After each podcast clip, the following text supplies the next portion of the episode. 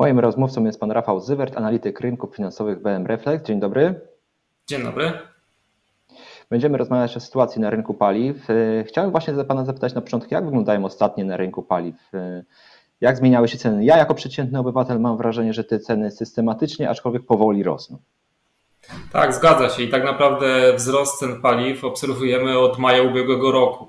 E, jest to systematyczny wzrost, natomiast w tym roku wyraźnie ten trend wzrostowy przyspieszył. Tak naprawdę od początku roku benzyna i diesel podrożały już blisko 90 groszy na litrze a tak naprawdę od początku pandemii koronawirusa, kiedy mieliśmy załamanie cen, e, wzrost cen sięgnął już złotówki 50 groszy. Dla przypomnienia w kwietniu ubiegłego roku za litr benzyny i diesla płaciliśmy jeszcze około 3 zł 90 groszy. E, w tej chwili średnio w kraju litr benzyny kosztuje około 5 zł i 50 groszy, litr diesla 5 zł i 40 groszy e, i są to najwyższe ceny tak naprawdę od października E, od 2012 roku, e, czyli zbliżamy się blisko do historycznych rekordów. No właśnie, mówi Pan, że ten trend jest dość wyraźny, utrzymuje się, no wspomnienie paliwa poniżej 4 zł to to chyba już przeszłość. Czy jesteśmy skazani na coraz wyższe ceny? Czekają nas droższe wyjazdy wakacyjne? Oczywiście wzrost cen paliw to bezpośrednio efekt drożejącej ropy naftowej. Od początku roku ropa naftowa zdrożała, zdrożała o ponad 40%. E, to znajduje swoje odzwierciedlenie w coraz wyższych cenach paliw. E, w tej chwili wydaje się, że jeśli chodzi o lipiec, to ten wzrost cen paliw powinien trochę przyhamować. Chociażby z tego względu, że mamy e, zawieszenie rozmów OPEC, jest jakaś niepewność co do dalszej polityki podażowej. Z jednej strony może ona sprzyjać takiemu prowzrostowemu sentymentowi, ale z drugiej strony zawsze pozostaje jakieś, jakaś kwestia niepewności, że być może jednak E, OPEC zdoła osiągnąć to porozumienie w kwestii e, zwiększenia produkcji, a to jest istotne e, z tego względu, że wyraźnie tutaj od drugiego kwartału wyraźnie przyspieszyła, przyspieszyła nam konsumpcja. Kraje OPEC tak naprawdę w reakcji na wybuch pandemii, ograniczenie popytu zdecydowały się na znaczne ograniczenie produkcji. Tak naprawdę ta skala cięć produkcji w dalszym ciągu wynosi 6 milionów, 6 milionów baryłek dziennie.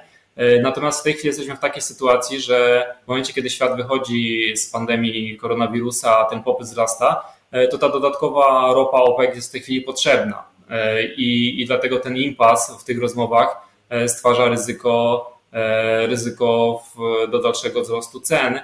Choć tak jak wspomniałem, wydaje mi się, że jeśli chodzi tutaj przynajmniej o lipiec, to te ceny nie powinny już rosnąć. W dalszej perspektywie zobaczymy, jaki będzie efekt rozmów OPEC E, no i musimy pamiętać, że przed nami jeszcze oczywiście sezon e, huraganowy w Stanach Zjednoczonych, który zawsze jest nieprzewidywalny i niepewny, a w sytuacji, kiedy mamy rzeczywiście ten, e, tą podaż taką mm, naciągniętą do granic w tej chwili możliwości, teoretycznie przy, przy braku decyzji o OPEC o zwiększeniu produkcji, no to może on mieć kluczowe znaczenie.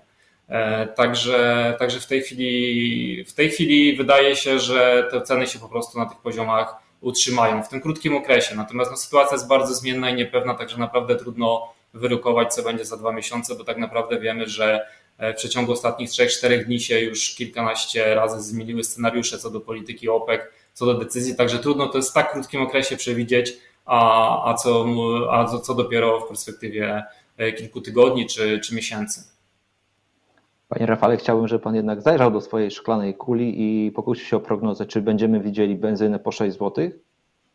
Jak ceny ropy wzrosną do 90 dolarów, to niestety zbliżymy się do tego poziomu 6 zł. Przy tym kursie walutowym na poziomie 3 zł 80 dolara, jeżeli ceny ropy naftowej wzrosną w granicy 90 dolarów, no to niestety na stacjach paliw średnio, e, średnio będziemy się zbliżali do poziomu 6 zł, natomiast no w tych droższych E, regionach te ceny mogą nawet ten poziom 6 zł e, przekroczyć. Także, e, ale, ale tak jak mówię, naprawdę no, trudno, trudno tutaj wyrokować.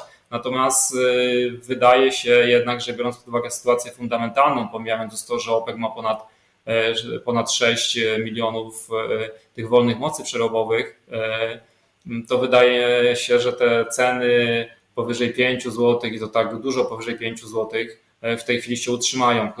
Z jedynym czynnikiem ryzyka, który w tej chwili by mógł spowodować e, cofnięcie rynku, e, korektę, to jest znowu ograniczenie popytowej strony rynku ropy naftowej. W tej chwili jedyny czynnik ryzyka to jest oczywiście jesień, i obawy przed kolejną falą pandemii koronawirusa, która teoretycznie, gdyby zaburzyła ponownie popytową stroną rynku ropy naftowej, to mogły, te ceny mogłyby trochę spaść. Natomiast no, trudno to oczekiwać takiego załamania, jak mieliśmy na wiosnę E, tak niskich cen, jak mieliśmy chociażby na wiosnę ubiegłego roku.